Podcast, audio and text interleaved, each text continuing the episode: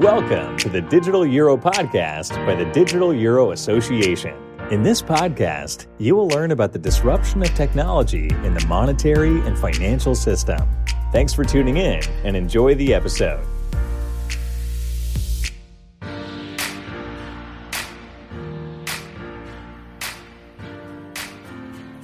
Hey, welcome to the Digital Euro Association podcast. My name is Valentin Seehausen, and today I'm talking to Franklin Noll of Noll Historical Consulting. Um, Franklin, welcome and uh, thank you for being here.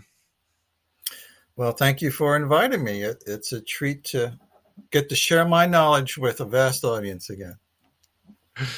Yes, perfect. Um, um, yeah, why don't you tell us a little bit about yourself? Um, I obviously prepared and looked at your CV and I found a very interesting career switch. Um, what did lead you to like start your own company and like stop being a professor?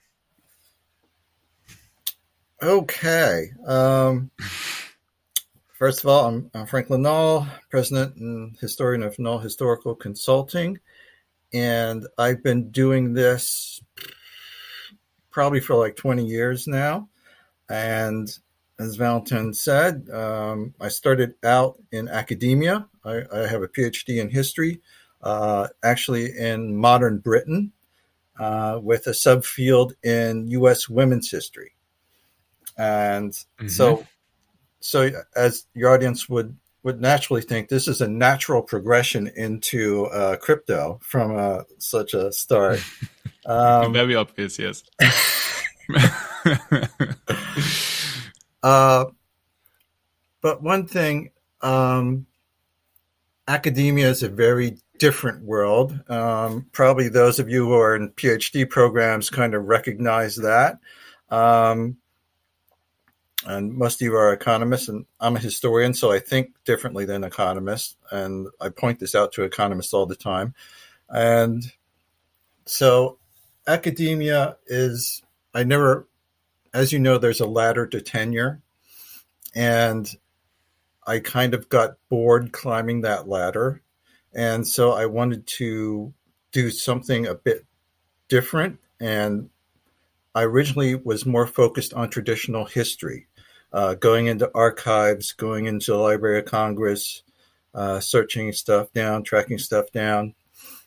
But an opportunity came along to work at the Bureau of Engraving and Printing as a as a contractor, and a company needed somebody to go in there and figure out what Treasury securities were about, uh, because the Bureau, the BEP, has the full collection of all the uh, treasury securities that they printed since the Civil War.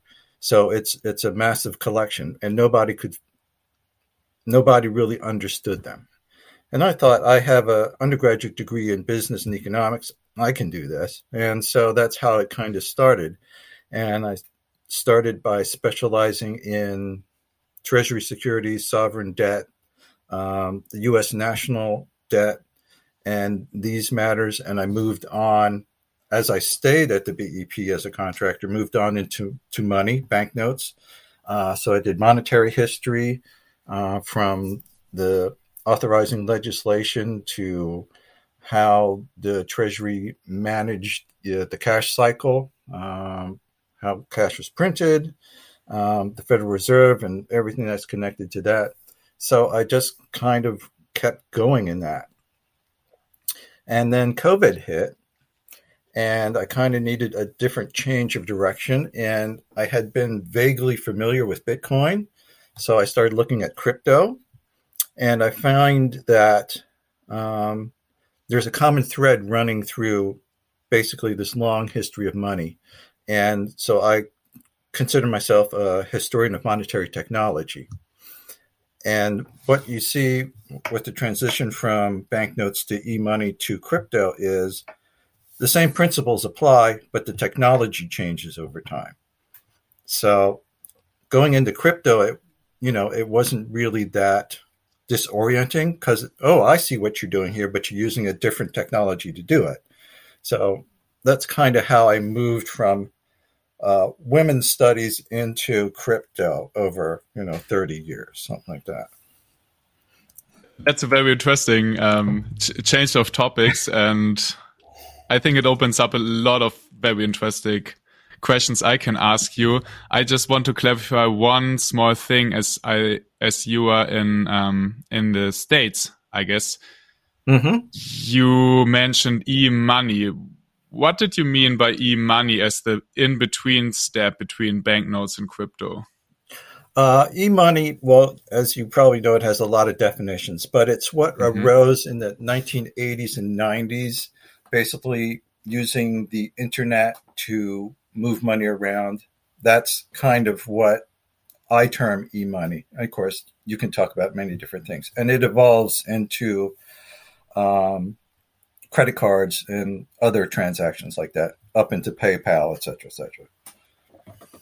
I see. Perfect. Thank you for clarification. As mm -hmm. in Europe, this is a very uh, specific legal um, yeah uh, category. So okay, um, let's let's um, briefly paint paint this development of money from um, from banknotes. And uh, you said you are involved in and yeah research and um, and and about the actual printing of money. And today we mm-hmm. um like we use the term printing money in a, in a different way because like we often refer to it when we say we also print e money and trigger inflation. Mm. So um what is your storyline? How did how did money evolve from from from banknotes over e-money, and what what is happening now? What what is your broader perspective on this? Mm. Okay, let me figure out how to organize this in my head. Um, well, let me. Uh, I, I, I wrote a, a a brief history of CBDCs, and let let me just use that as kind of the perfect the, the outline. And I have to I have to use the U.S. as as my base, and it should apply to Europe or anywhere else.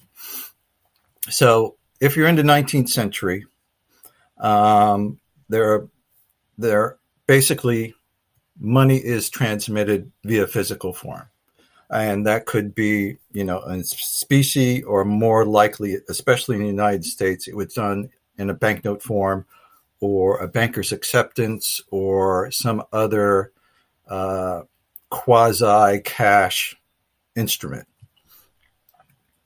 And so, up until the Civil War, which is 1860 or so, uh, there was a basically a private monetary system in the U.S. Uh, run by uh, private banks um, there was no central bank at that time except periodically in the early 19th century. And so you have this common story, and you, you used to hear the narrative wildcat, wildcat uh, money. Uh, a lot of uh, congressional people came up with that trope or that narrative uh, last year. And that was because all these private banks issued their own banknotes and they had varying value as you might expect, because some banks were more secure, some were not less. And so you had these concurrent currencies, as Hayek called it. So, so, uh, sounds uh, familiar, right? War, yeah. Now, the problem with this for the US government, they really didn't care too much about monetary policy, but it was hard to collect taxes. Uh, when you, when anybody could, all that all people had were these banknotes of varying value. Um, mm-hmm. So when the Civil War came along and you had to start doing this massive centralized funding for this war effort, um, the central government basically took control of the monetary system. And that's when you start to have one form of currency, uh, the US dollar, but this also gets complicated, and I don't want to spend an hour talking about this. Um, so basically, the the US government monopolized currency.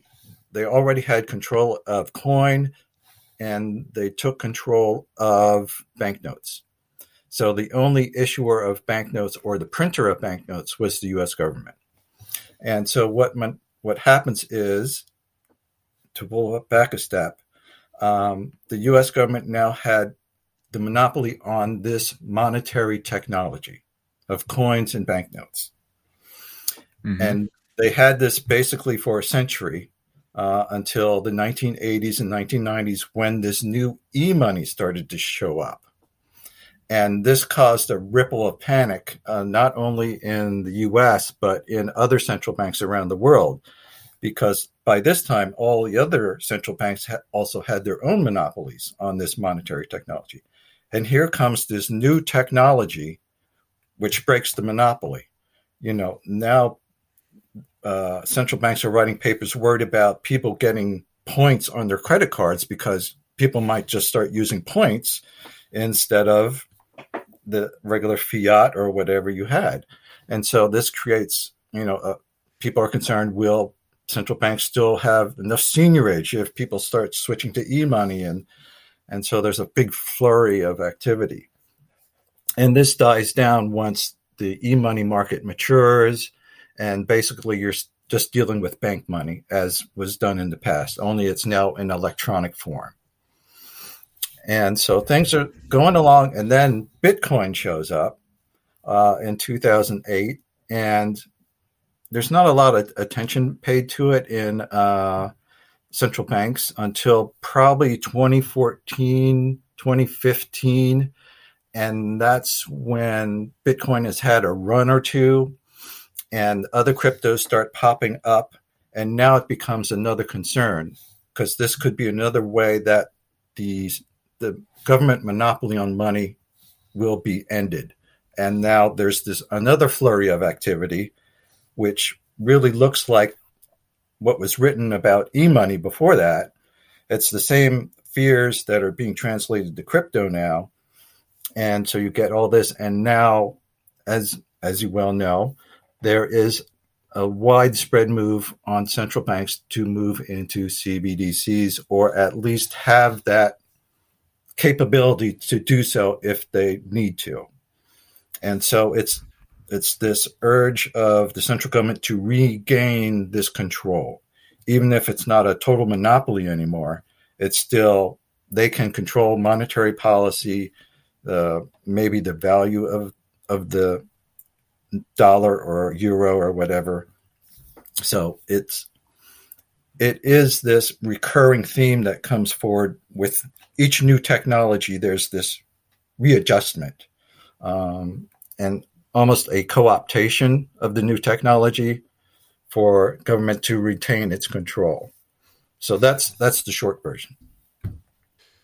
I see that that's very interesting. Um, so two things like is it this pendulum uh, that swings back because like we first had this free flow of currencies at least in the mm-hmm. states and um, then the nationalization of money mm-hmm. and um, then hayek writing about the denationalization of money and now this thing actually happening because of technology and uh, innovation and then you mentioned this this other strand, this um, this um, readjustment to technology, where governments try to keep control over currency, basically, mm-hmm. right? And yes. this is where we are now. Yes. Right. Yes, that's what you see happening now and uh, central banks trying to come to terms with how to handle this, and you can see almost the Fed doing its thinking as it releases its few statements. You know, a lot of early statements is, you know, crypto's not important. We don't need to worry about this. It's a bunch of nerdy guys over in the corner doing this and that. And then you move on to, well, maybe we need to shut all this down. Um, it's it's it's a threat. And now you see the Fed and other central banks. Okay, how can we work these disparate currencies into our existing systems? And thereby kind of keep control of it, but still allow private enterprise to operate to a certain extent. And even in uh, Secretary Yellen's statement from a couple of weeks ago when she was speaking at uh, Georgetown, I think, you you see this. You know, we don't want to uh, clamp down or destroy private initiatives, especially in these new financial areas, but the dollar needs to remain predominant no matter what happens. So we are going to be in control, and you know we can regulate these stable coins and uh, these other private currencies that are off in the corners operating on on dexes or whatever or in DeFi. So you still see see this happening. Um, in the 1970s, um, there was a movement uh, in the United States. A lot of uh, people wanted to create private currencies, um, mostly to deal with inflation. Uh, if you could create this private currency that would maintain more stable value, and mm-hmm. there was a lot of pushback uh, from the federal government, and so they uh, these individuals had to be very careful in how you set up a private currency so that it doesn't compete with the dollar. Uh, it has to operate in its own limited ecosystem, uh, and then it's not a threat. And that's what you kind of see with uh, stablecoins. As long as stablecoins operate over here in their ecosystem and don't pose a direct challenge, they're okay. Uh, so you see a lot of that going on. And you actually have a proposal how governments could regulate stablecoins. And you say we can learn from the regulation of the private banknotes, I guess, from the mm -hmm. 19th century. Can you elaborate on this? Because I found this very interesting. Well, my views have been uh, validated by Sen Senator Toomey, who introduced a, a bill in the Senate two weeks ago, which looks a lot like what I I put out. So mm -hmm. very quickly, um, when we're dealing with private banknotes, that this is I'm going back to the Civil War in, in the 1860s. How the original intent of the U.S. government was to have private banks run the currency system. The Treasury, U.S. Treasury, did not want to be in the currency business, and they still don't want to be in that business.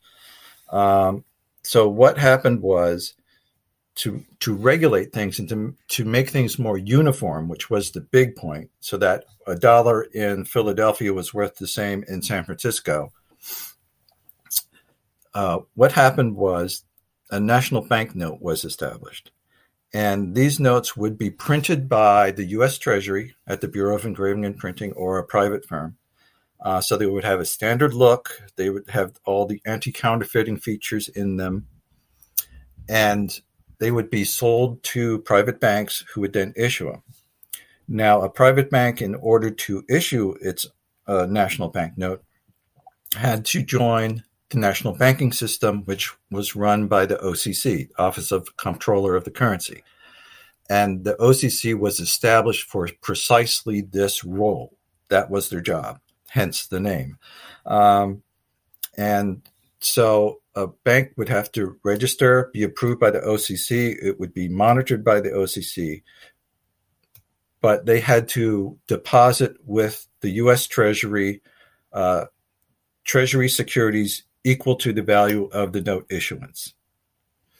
So, and then if there was problems with the bank, the Treasury and the OCC could clean out or get rid of that issuance by cashing in all those bonds and paying out for the outstanding issue.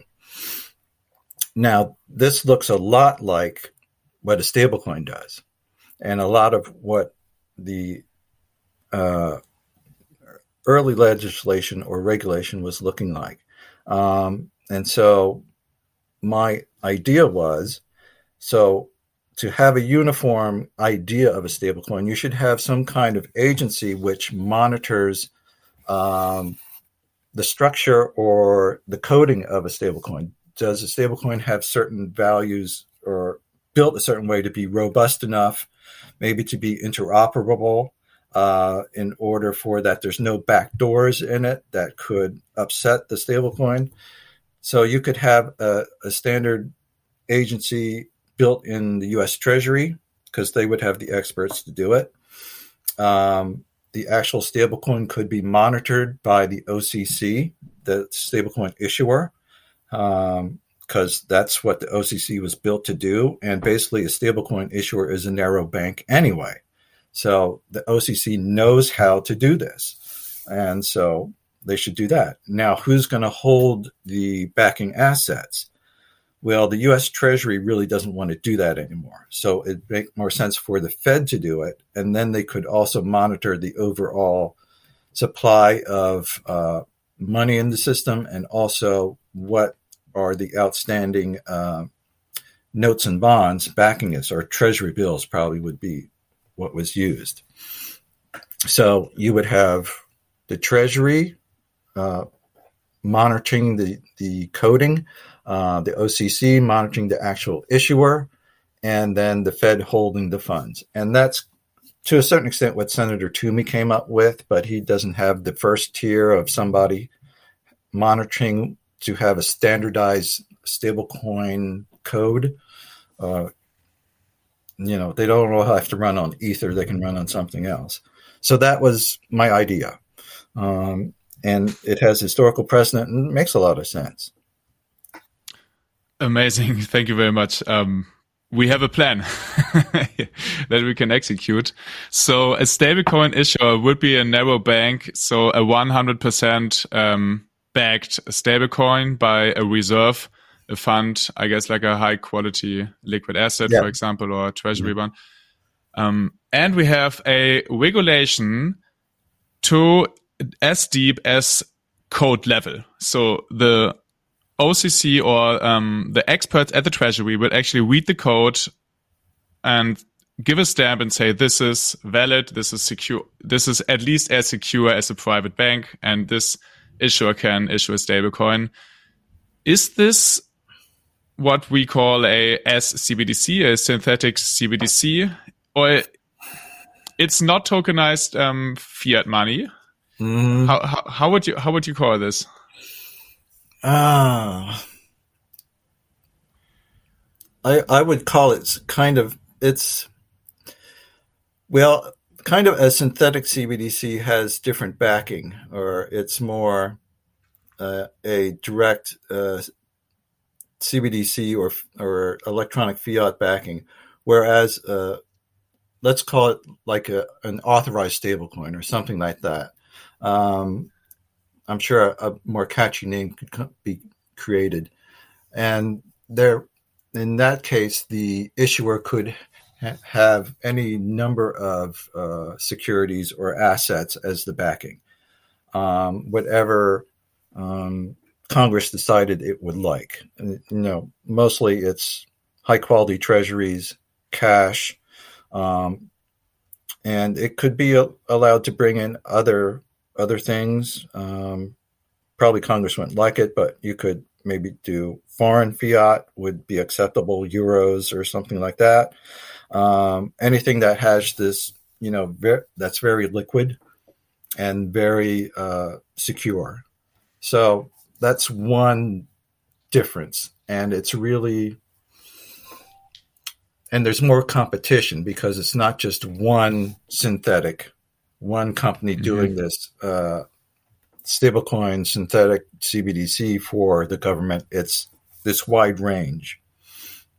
And of course, the different stablecoins do, could have different functions. They don't all have to be payment stablecoins, as Toomey labeled them, which was a nice touch.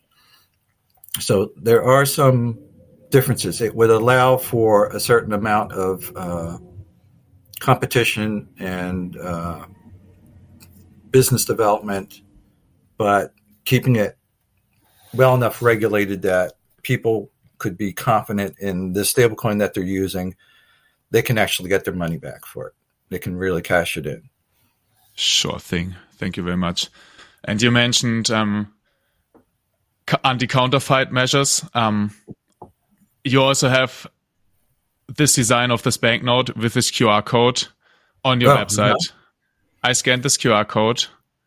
Uh, it brought me to Etherscan. Um, e- and I found this very interesting, right? So because offline payments is a, is a huge open question mm-hmm. in CBDCs. And you have this design online. And so please tell us about this and what, what's the okay. general idea behind the QR code? Okay. Uh, it's basically so a banknote with a QR code, right? Yes. So the the next big thing uh, for CBDCs, and that people are recognizing now, and some central banks are really getting into it, is how you deploy these things, especially offline. And so there's two basic ideas. One is you have a card that you can load value on, and it can transmit through, you know, uh, NFC or RFID um, value from one card to another, from a phone to a card, uh, and things like that. Uh, and this is what, this this is what China's doing, right? Yes, and okay, and also the Avant card from the '90s was like this, the Mondex card, and there are cards like this out there right now. Okay, the alternative is, one. is to use the traditional banknote platform. Remember that a banknote is a piece of technology. Um, it's a very, it's really complicated if you get into it, but it's very familiar technology. Everybody knows how to handle a banknote. They know how to keep them safe. They know what they do. They know what they look like. They know how to see if it's uh, valid or not. So the problem is, how do you get this banknote to interact with an electronic network? And that network would have a CBDC on it. So what you can do is you put a machine readable code on that banknote and it can access a network and transfer value via that network. Now, a lot of people would not like to, or cash only, and don't want to bother with CBDCs. Uh, and if you use what I call a hybrid banknote, one that can connect to a network, so you could run a, a euro, just print it just as it is, and you put on a machine readable code. Someone who just wants to stay cash only can use that euro as they have always done and just ignore that CBDCs exist. They don't have to worry about an internet connection or electricity. They just go about their business. But if they want to do something online, they can either use a phone, go to a kiosk, go to a bank, and take that note, scan it in, connect to a network, and transfer that value on the note somewhere else. It could be a remittance, it could be a payment, um, and things like that. So that's the basic idea about using a hybrid banknote as a way to deploy CBDCs offline. Um, so it's it's a familiar technology. Basically, you can on the banknote side, you can print those today. All the technology exists to do that. The blockchain in the back is what needs to be developed, and the reader and how to do that connection is what needs to be developed. Um, so there's a lot of upsides to using a traditional banknote platform as a way to deploy an offline CBDC. How can you secure that I don't copy this QR code, give you the banknote, and then after I gave it to you, double spend it? Okay. There's a number of ways to deal with this. Um. Because once you let's say you connect to a network, you transfer that value off. Now you have this note that still looks denominated. So is there value in that note yet? Uh, and this depends on the technology that you're going to use.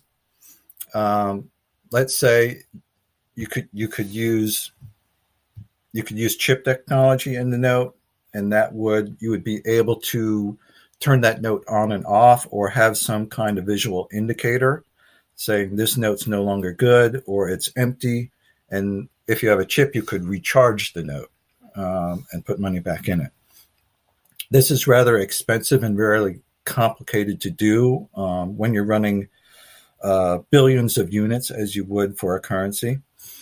The other way is, like you say, to use uh, just a QR code, but you're using actually two. You're using a public and private key.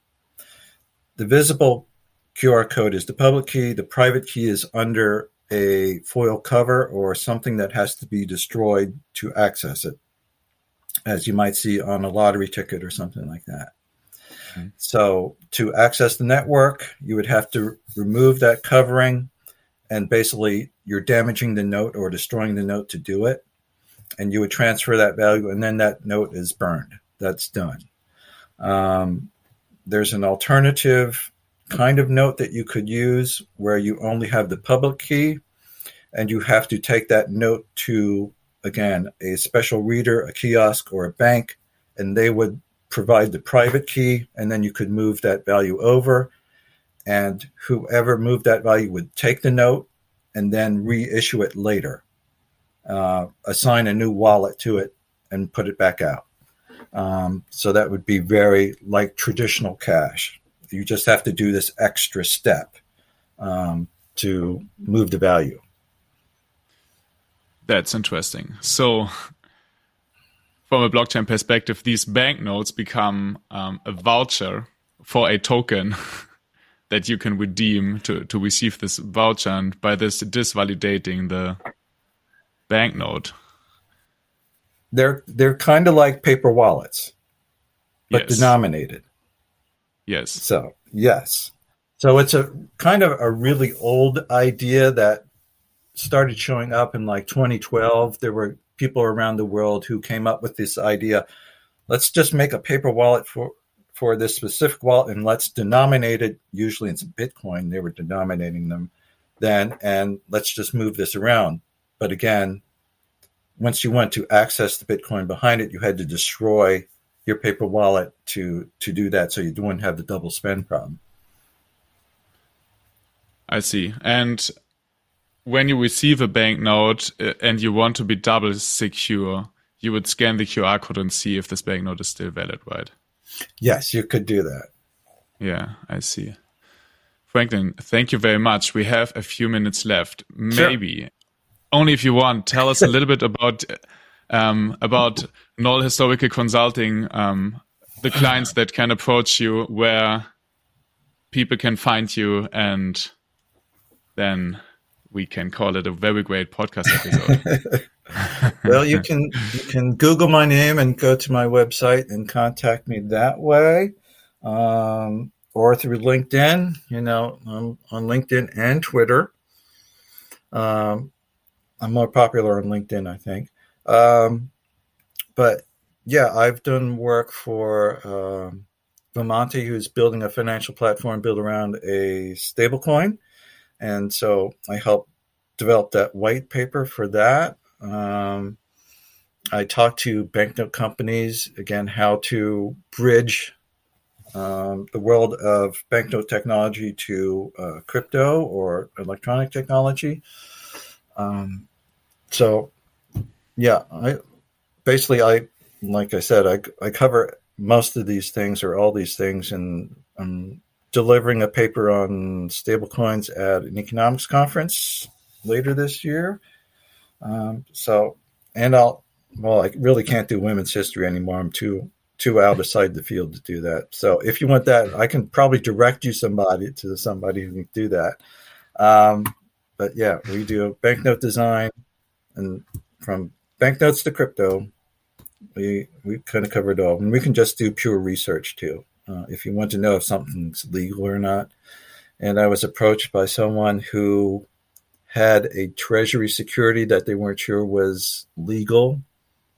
And you know, there's a lot of fakes out there, so I do all kinds of stuff. But it, it's all interesting to me. So Perfect. It was very interesting talking to you, like Wise. And um, yeah, thank you very much for taking the time. And thank you very much for your great work for enriching this space and for pushing new ideas right. into the space that we can discuss. This adds a lot of value. Thank you very much, Franklin. Uh, thank you. And I'm always happy to discuss with anybody anytime. Just track me down on LinkedIn and Twitter and we'll have a conversation. We will add the links to the show notes. And I wish you a beautiful day. See you. And thank you very much for listening All to right. the Digital Euro Association podcast. Ciao.